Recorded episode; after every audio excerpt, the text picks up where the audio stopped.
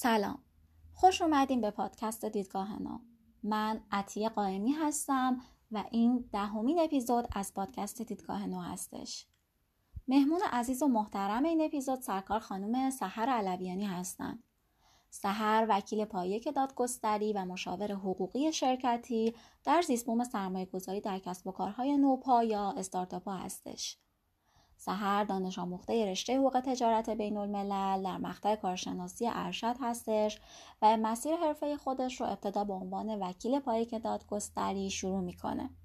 کم کم تو این مسیر با اتفاقات ساده وارد مسیرهای مختلف و نوعی شده که این امکان رو بهش داده که آرزوهای دیگه در سر داشته باشه از فضای وکالت دادگستری دورتر بشه اما همچنان خودش رو عاشق یک گرایش متخصص در یک حوزه خاص نمی‌دونه با این حال سهر خوب می‌دونه که تخصص بدون مهارت‌های نرم برای موفقیت در هیچ گرایشی شرط کافی نیست و از قرار گرفتن در مسیرهای مختلف سعی کرده که این مهارت‌ها رو به دست بیاره.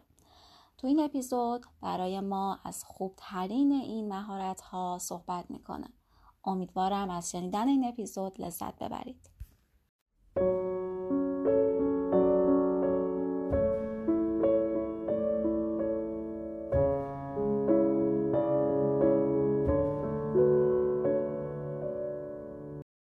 سلام من سهر علویانی هستم و می‌خوام این فرصت رو غنیمت بشمارم و در چند دقیقه آینده باهاتون در مورد خودم نه لزوما به عنوان یه حقوق خوانده موفق در رشته حقوق بلکه به عنوان یک کسی که راهش پرپیچ و خم بوده و هنوز هم خودش رو اول مسیر می‌دونه گپ بزنم.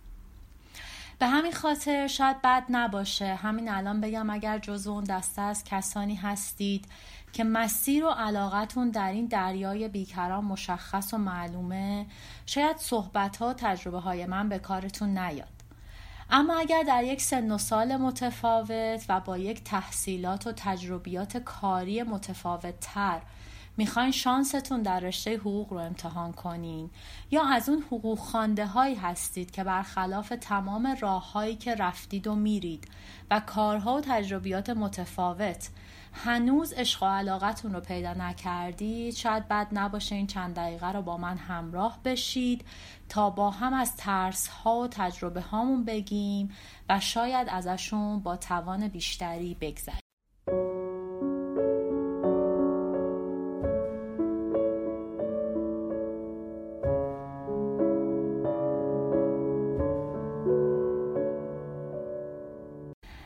همونطور که گفتم برای من حقوق راه جذاب و پرپیچ و خمی بوده در این یازده سال و می‌دونم و مطمئنم که حالا حالا ها هم اینطور خواهد بود. چون من هنوز علاقه نهاییم رو در گرایش های مختلف حقوق و کارهای مختلفی که تو این سالها انجام دادم پیدا نکردم و همچنان در کنکاش و کنجکاوی به سر می‌برم و خیلی آهسته اما پیوسته به سمتش حرکت می‌کنم. شاید بگم یه طورایی وقتی داشتم اپیزودهای قبلی رو گوش می‌دادم قبطه میخوردم به دوستانی که انقدر دقیق از همون ابتدای مسیر علاقهشون در حقوق و رشتهی که می‌خواستن توش متخصص بشن رو پیدا کردن و هدفهاشون مشخص و معلوم بوده. اما خب منم یاد گرفتم که همچنان ادامه بدم و دست از تلاش و تحقیق و آزمون و خطا برای یافتن خونه آخری که در حقوق می‌خوام توش متخصص بشم بر ندارم.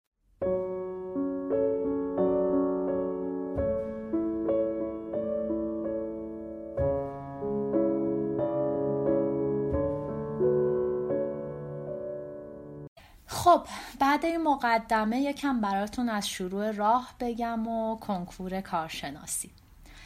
من برخلاف خیلی از دوستانی که به سراغ شغل و تحصیل خانوادگی میرن و دنبال روی راه دوستان و آشنایانشون هستن در هیچ درجه و طبقه ای از خیشان سببی و نسبی حقوق، حقوقدان یا وکیلی سراغ نداشتم و ندارم. در دبیرستان هم علوم انسانی نخوندم و در سن 18 سالگی هم کنکور انسانی شرکت نکردم. من در دبیرستان رشته ریاضی فیزیک میخوندم و همیشه هم شاگرد اول بودم و خانوادم به خصوص پدرم و خیلی از معلم هام امید رتبه عالی در کنکور ریاضی رو داشتن ازم. اما من به یک باره بعد از پیش دانشگاهی ریاضی رو رها کردم و تصمیم گرفتم هنر بخونم. وارد رشته گرافیک کامپیوتر شدم. درسم که تموم شد دو سه سالی در یک شرکت فروش موبایل و سیم کارت های ایرانسل به عنوان متخصص در تیم فروش مشغول کار شدم که با رشته تحصیلی اون موقع هم ارتباط معناداری نداشت. اما در سن 25 سالگی و بنا به اتفاقات تلخی که اون روزها یعنی بین سالهای 88 و 89 خودم و خانوادم درگیرشون شدیم برای اولین بار پام به دادگاه و دادسرا باز شد و این موضوع که چرا خودم توان دفاع از خودم و خانوادم رو پیش قاضی های مختلف ندارم آزارم می‌داد. به همین مناسبت تصمیم گرفتم که وکیل دادگستری بشم.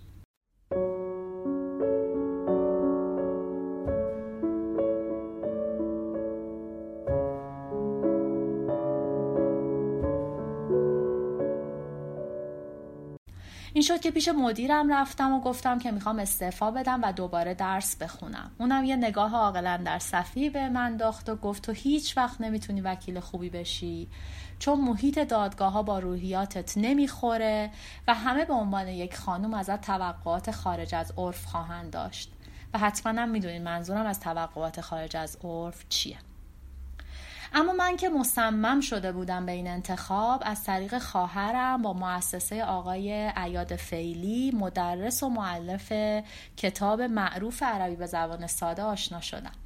و یادم نمیره روز اول سر کلاس ایشون فرق هیه و هوه رو متوجه نشدم. وقتی رسیدم خونه با دو تا کتاب سنگین و قطور عربی عمومی و تخصصی که جلوی میزم گذاشته بودم یه چند ساعتی گریه زاری کردم. بعد اشکامو پاک کردم. فردا صبح زود رفتم کتابخونه اندیشه که اون موقع شبانه روزی بود. ثبت نام کردم و این شد شروع راه کنکور انسانی. اونم فقط چند ماه مونده به کنکور و سر و کله زدم با درس هایی که انقدر برام عجیب و غریب بودن که من برای اینکه بتونم برسم که بخونمشون. یا شاید بهتره بگم برسم که بفهممشون. یه شب در میون کتابخونه روی میز میخوابیدم که حتی در مسیر خونه رفتن و یا با خانواده بودن وقتم از دست نره. بماند که این تلاش های شبانه روزی منجر شد که تابستون همون سال تونستم به جای آقای فیلی تو کلاس های رفع اشکال عربیشون در مدرسه هایی که تدریس می‌کردن تدریس کنم و به کمک دوست عزیزم پریسا زاهدی کتابای زیاد ادبیات علوم انسانی رو به یکی از پرفروشترین کتابای کنکور انسانی بر ادبیات تخصصی تو اون سالا تبدیل کنم.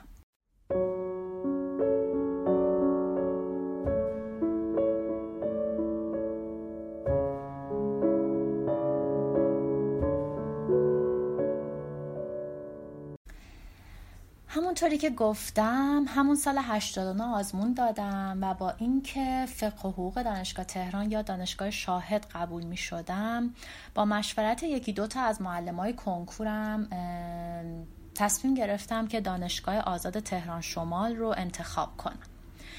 انقدر عجله داشتم که زودتر وکیل بشم و انقدر تو ذهنم این بود که من فقط باید کارشناسی رو تموم کنم که بتونم زودتر امتحان کانون شرکت کنم.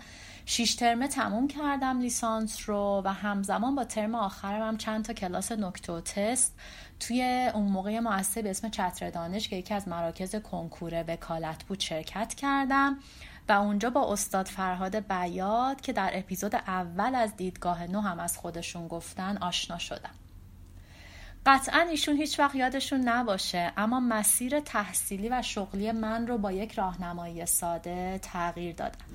سر کلاس مدنی من ازشون پرسیدم که جایی رو می‌شناسن که زبان تخصصی درس بده و ایشون گفتن نه. اما می‌دونن یه استادی به اسم محمد رضا ملکی به صورت افتخاری قرار این ترم اینجا تدریس زبان تخصصی داشته باشه و به هم پیشنهاد دادن که حتما شرکت کنم. و این شد آغاز اولین تغییر راه من در حقوق.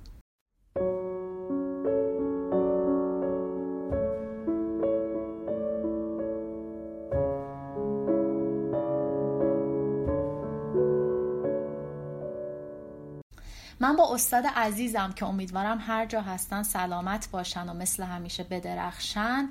تو این کلاس آشنا شدم و به تشویق ایشون علاوه بر کنکور وکالت بلا فاصله برای ارشد تجارت بین الملل هم شروع به خوندن درس های تخصصی کردم و همون سال 93 هر دو کنکور رو دادم و با رتبه 39 در کنکور کانون مرکز کنکور وکالت برای کانون مرکز.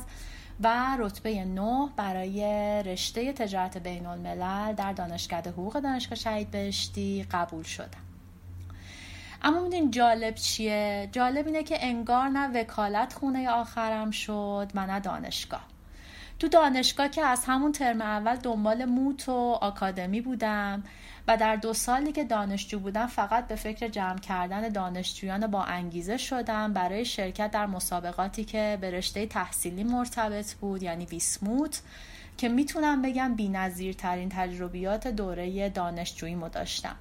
و تونستم ماهیت واقعی خیلی از روابط و مهارت‌های نرم مثل مدیریت زمان، مدیریت کردن هیجان، خشم، استرس و استراب رو یاد بگیرم. یاد بگیرم چطوری باید کار تیمی کنم و چقدر باید روی آدمهای دیگه در یک فضای آکادمیک و کاری حساب باز کنم. و اینا چیزایی نبودن که ما بتونیم به راحتی در دانشگاه یاد بگیریم. همزمان با این مسائل هم پایان نامم رو نوشتم. اونم توی موضوع محیط زیست و حقوق سرمایه گذاری که بازم ارتباط معناداری با رشته کارشناسیم نداشت.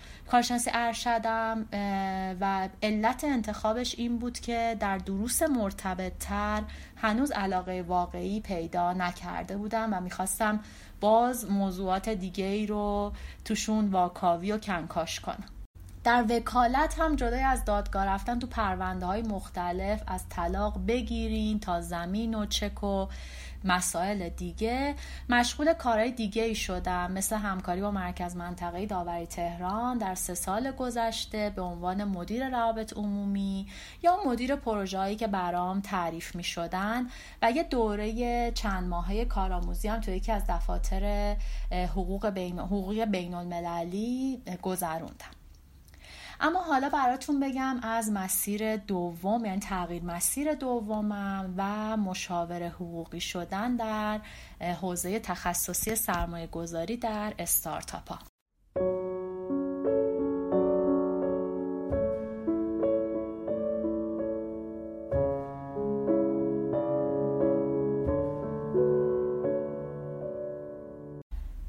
سه سال پیش باز با یک تغییر مسیر دیگه یه اتفاق خیلی ساده وارد یه مسیری راه دیگه شدم. یه تماس تلفنی داشتم با یکی از دوستان خانوادگیم. برای مشورت بر سر رفتن به یک مصاحبه ای که یه شرکت استارتاپی که اون موقع موفق بود و هنوزم موفقه و نمی‌دونم رزومم از کجا داشت. که وارد یه دنیای دیگه شدم و من رو معرفی کردم به یه شرکت سرمایه گذاری در حوزه استارتاپ ها و من سه سالی به عنوان مشاور حقوقی تو این شرکت مشغول کار شدم. تو این سه سال خیلی تجربیات جالبی کسب کردم و خیلی علاقمند به مذاکره شدم و به خصوص مذاکراتی که باید در اونها یک مسئله حقوقی بیزینسی رو میبستم. در اصطلاح خارجی و انگلیسی به اینجور آدما میگن فینیشر بودن و من از این کار لذت خیلی زیادی میبردم. سر و کله زدن با تیم های مختلف استارتاپی فضای پویا سرعت و جوانی این حوزه من را از محیط دادگاه هر روز دورتر و دورتر می کرد و هرچند همچنان معتقدم که اون حجم از هیجان و استرس و استرابی که تو دادگاه تجربه می کنم رو هیچ جای دیگه ای تجربه نکردم. اما خب کم کم فهمیدم که انگار مشاور حقوقی شرکتی شدن از وکیل دادگستری کیف به دست بودن برای من کار دلنشین تریه یه تغییر مسیر سومی هم داشتم این اواخر که اونم در دوران کرونا و یک سال گذشته اتفاق افتاد. اونم این شد که منم مثل همه آدم های دیگه در این دوران یک ساله تجربه های خیلی عجیبی داشتم احساسات و عواطف عجیب و درگیری های روحی روانی عجیب که بر هممون فکر می‌کنم گذشته و قابل انکار نیست.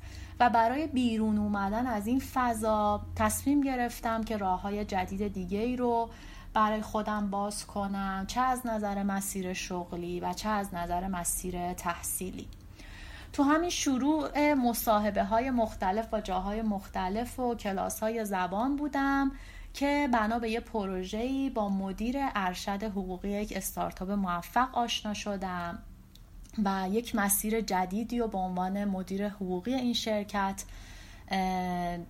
باز شده برام و واردش شدم که توش قرار درس های خیلی مختلف از مسائل فنی بیزینسی و تخصصی این استارتاپ گرفته تا مسائل مدیریتی و رهبری تیمی رو یاد بگیرم و تمرین کنم.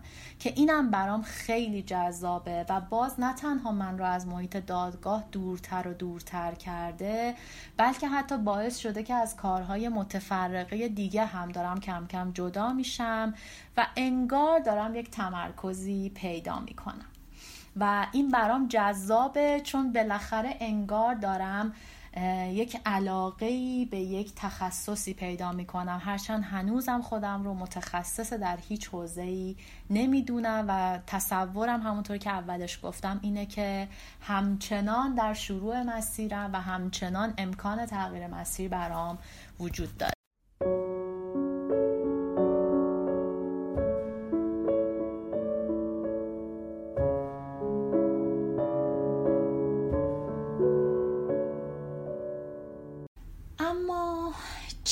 چه علتی این توضیحات رو دادم؟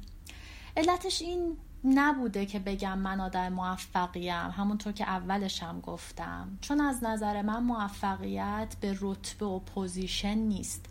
موفقیت به معنا دار بودن اون کاریه که ما می‌کنیم.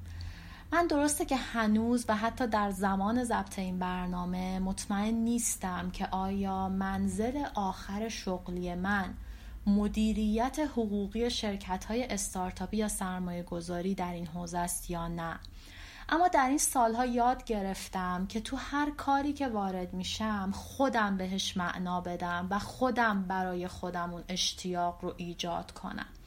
در کنار تمام تخصص های سختی که باید در هر جایی که وارد میشم یاد بگیرم با کسب کردن مهارت های نرم سعی می کنم رشد کنم و تلاش کنم که اون شور و هیجان رو برای خودم ایجاد کنم تا بتونم سختی ها و تنش ها و استرس ها رو به جونم بخرم و از مسیری که توش قرار می گیرم لذت حد اکثری ببرم و از هر جایی که هستم سعی کنم مفید باشم برای اون تیم اون مجموعه یا اون شرکتی که باهاشون افتخار همکاری دارم اما خب می‌تونم پیشنهاد کنم که ورود به حوزه کسب و کارهای نوپا یا نوآفرین می‌تونه حوزه خوبی باشه و جای فکر کردن داره اگر علاقتون رو در حوزه های دیگه پیدا نکردین.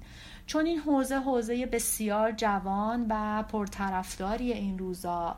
و جای رشد و توسعه و شکوفایی توش خیلی بازه و می‌تونه به شما یه فرصت خوبی رو بده. اگر باز میگم علاقت رو در رشته دیگه پیدا نکردین برای اینکه مثل من سعی کنین یک اشتیاقی رو در این فضای رو به رشد سریع و جوان پیدا کنین.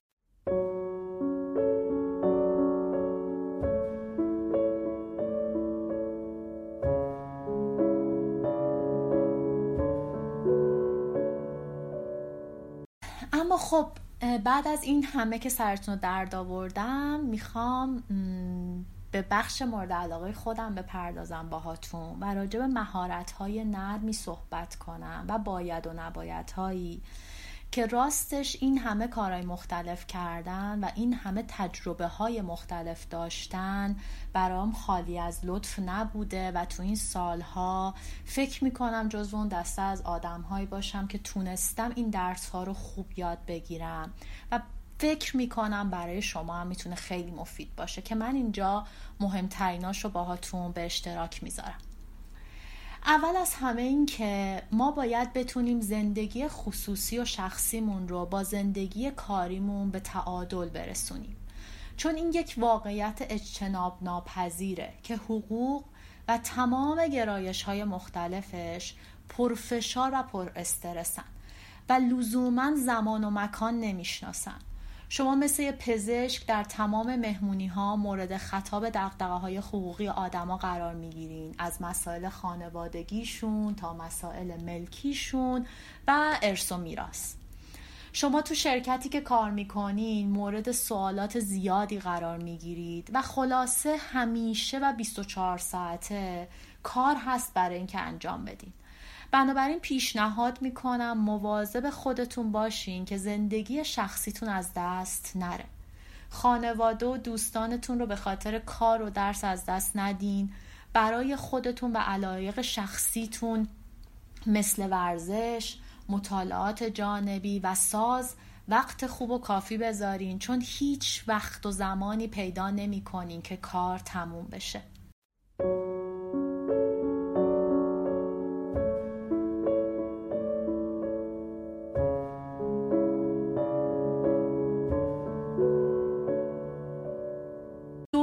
از نظر دانش تو حقوق هیچ وقت تهی وجود نداره.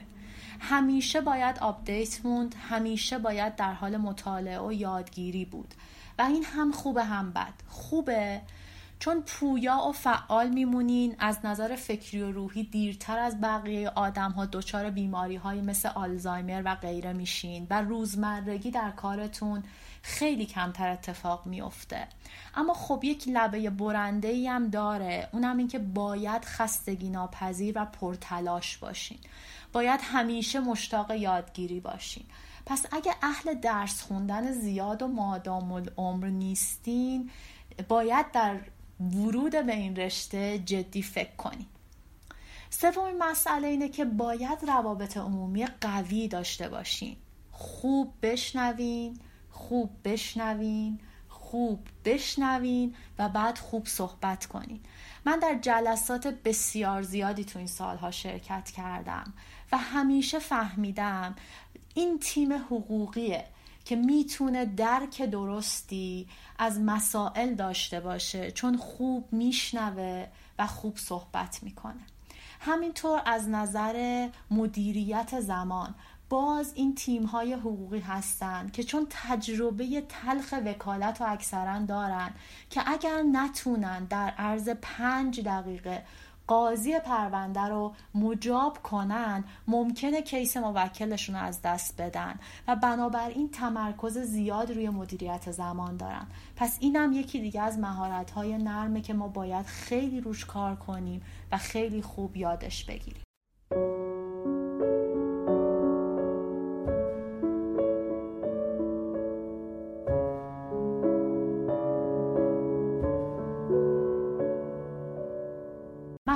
بعدی زبان انگلیسی. لازمه همه چیزه.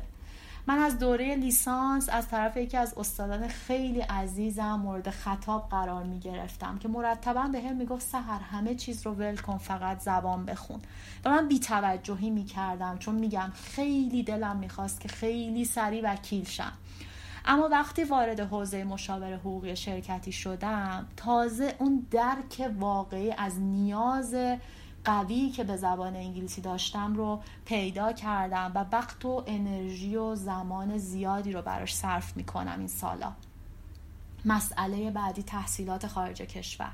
منم مثل خیلی از شماها هنوز تحصیلات خارج کشور ندارم اما قطعا نه به خاطر کار کردن در محیط ایران بلکه به خاطر اینکه در ذهن خودم یک سری اهداف و هدف گذاری هایی دارم به تحصیلات خارج کشور علاقه دارم و دلم می‌خواد که یک روز این تجربه و این هدف هم در ذهن من و در رزومه زندگی من نه لزوما در رزومه کاری من تیک بخوره. برای من اول از همه وکیل شدن بعد تحصیلات داخل ایران بعد تجربه کاری بعد پیدا کردن علاقه و بعد تحصیلات تکمیلی خارج کشور بر مبنای علاقم اهدافم بوده. ممکنه برای شما اینا کمتر یا بیشتر بشن یا در اولویت های متفاوتی قرار بگیرن. پس در نهایت نگاهتون به خودتون و معنا داشتن کارها و مسیر خودتون باشه و از تجربه ها فقط برای انتخاب آگاهانه تر استفاده کنید و وارد بازی رقابت نشید که به نظر من همش باخته. مسئله بعدی نگران اینکه المپیادی نیستید رتبه عالی نشدید وکیل خانوادگی ندارید دفتر وکالت آشنا ندارید یا سنتون خیلی زیاده نباشید. به نظر من تنها دو شرط لازم و کافی برای حقوق خواندن یا وکیل موفق شدنه. اونم اول اینکه اشتیاق داشته باشین دوم اینکه پرتلاش باشین. در نهایت نترسیم از شکست؟ از تجربه کردن از امتحان مسیرهای مختلف از سپری شدن سالهای عمرمون از اینکه سنمون چقدر شده. نترسیم از اینکه دیگران چطور قضاوتمون می‌کنن. همیشه و همیشه از دوستان و نزدیکانمون کمک بگیریم. و وقتی تصمیم گرفتیم مثل رهبر ارکست پشتمون رو به همه بکنیم و هدایت مسیرمون رو خودمون دستمون بگیریم. مسئولانه جلو بریم و از مسیر لذت ببریم و نگران نتیجه نباشیم. اما اگه متوجه شدیم که مسیر رو داریم اشتباه میریم بلا فاصله از خطامون برگردیم و اصرار به مسیر غلط نکنیم.